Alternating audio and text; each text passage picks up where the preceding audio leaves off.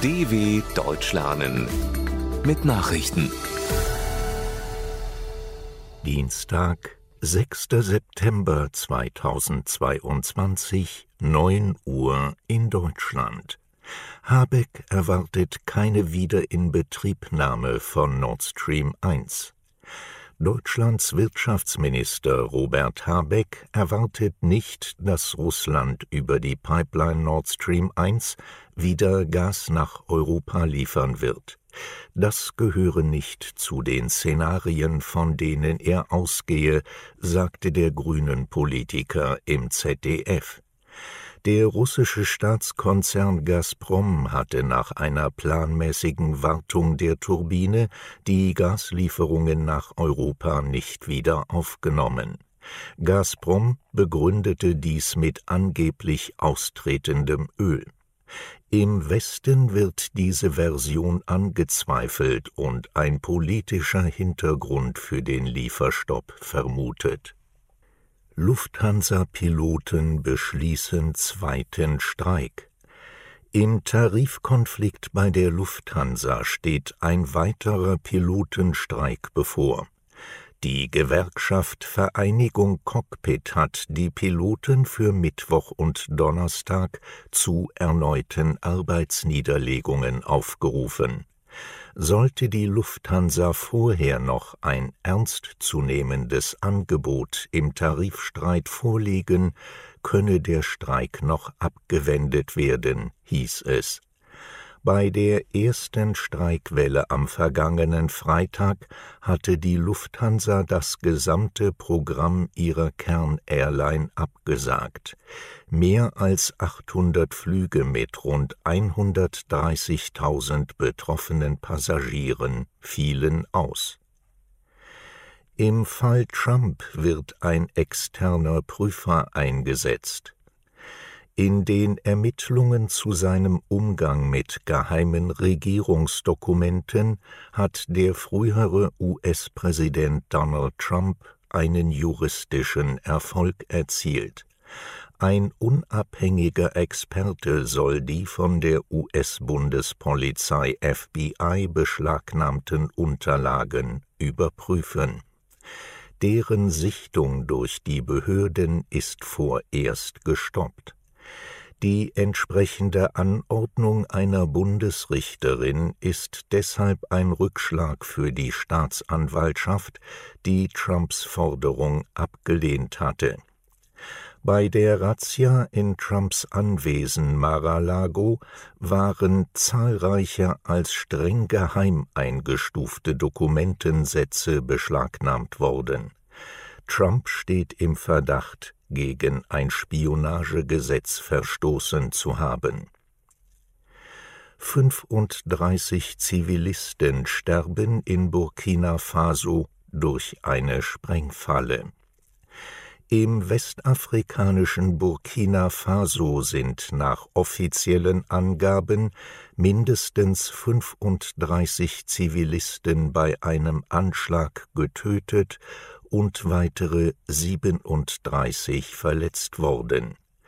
Ein Fahrzeug eines Versorgungskonvois habe einen improvisierten Sprengsatz ausgelöst, teilte die Militärregierung mit. Das Fahrzeug sei im Norden des Landes auf die Mine gefahren. In der Region kommt es regelmäßig zu Angriffen von Islamisten auf Soldaten und Zivilisten.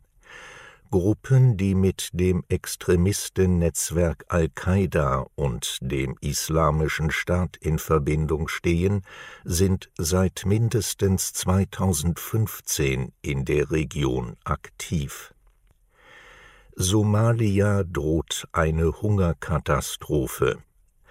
Nachdem in Somalia vier Regenzeiten hintereinander ausgefallen sind, sieht das Land am Horn von Afrika einer dramatischen Hungersnot entgegen. Er habe Kinder gesehen, die vor Unterernährung kaum sprechen konnten, sagte UN-Koordinator Martin Griffiths. Er sei zutiefst schockiert über dieses Ausmaß an Schmerz und Leid. 213.000 Menschen seien landesweit akut vom Hungertod bedroht. Hilfsorganisationen befürchten eine ähnliche Hungersnot wie 2011, als 260.000 Menschen ums Leben kamen. Doch angesichts der Vielzahl humanitärer Notlagen, darunter im Jemen, in Afghanistan und in der Ukraine, finden die zahlreichen Hilfsappelle derzeit kaum Gehör. Instagram soll in Irland Rekordstrafe zahlen. Der Online-Dienst Instagram soll beim Umgang mit Daten Minderjähriger gegen europäisches Datenschutzrecht verstoßen haben. Die irische Datenschutzkommission DPC verhängte deshalb ein Bußgeld in Höhe von 405 Millionen Euro gegen die Plattform. Instagram ist Teil des Digitalkonzerns Meta, zu dem auch Facebook und WhatsApp gehören. Meta erklärte, man wolle die irische Entscheidung anfechten. Instagram habe zudem vor über einem Jahr seine Einstellungen geändert und seitdem neue Möglichkeiten geschaffen, um die Daten von Teenagern privat zu halten. 46 Erdbebentote in China. Nach den schweren Erdstößen in Südwestchina sind bislang 46 Todesopfer geborgen worden. Mehr als 50 Menschen seien verletzt, 16 weitere würden vermisst, heißt es in Staatsmedien. Das Beben der Stärke 6,8 hat Häuser zerstört und Erdrutsche ausgelöst. Viele Straßen und Kommunikationswege sind blockiert, die Strom- und Wasserversorgung ist teilweise unterbrochen. Tausende Helfer beteiligen sich an den Bergungsarbeiten. Die Behörden schickten auch Einheiten der Volksbefreiungsarmee in das Katastrophengebiet. Soweit die Meldungen von Dienstag, dem 6.9.2022. dw.com/langsame Nachrichten